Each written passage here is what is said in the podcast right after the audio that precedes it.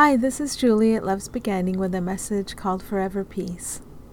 Wanting someone's approval is wanting judgment. If you want anyone at all to see you in a specific way, you are asking them to see you as separate. Then it is guaranteed that you will see them as separate. You cannot yearn for approval without the presence of tension, so let your awareness of tension tell you what you are up to in thought.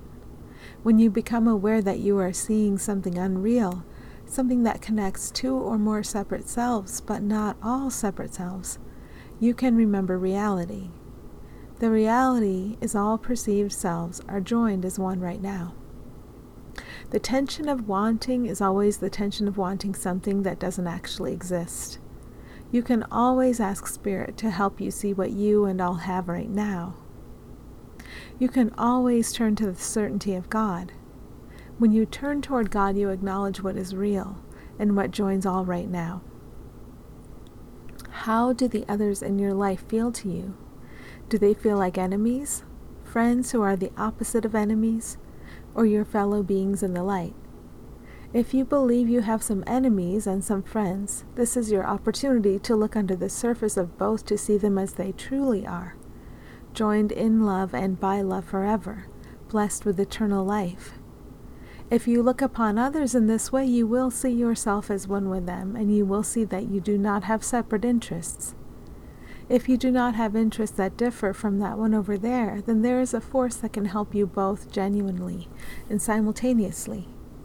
They, any they, can only mirror back your inward condition.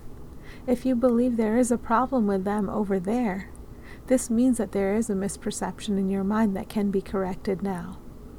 Truly, you are joined forever, and when one accepts perception correction, it affects all. Once you feel any tension and see any problem, you can let the thinking attached to it go, and you can give thanks for how the ones over there have assisted you. You don't have to turn around to, sorry, you don't have to turn yourself into an addictive substance, something people will like or come to depend on. You already are that which everyone can depend on, and so is everyone else. Turn toward this real source of assistance many times each day, and you will come to see that which is most real about all. In this, there is peace. We delight in helping you recognize the forever peace that you are.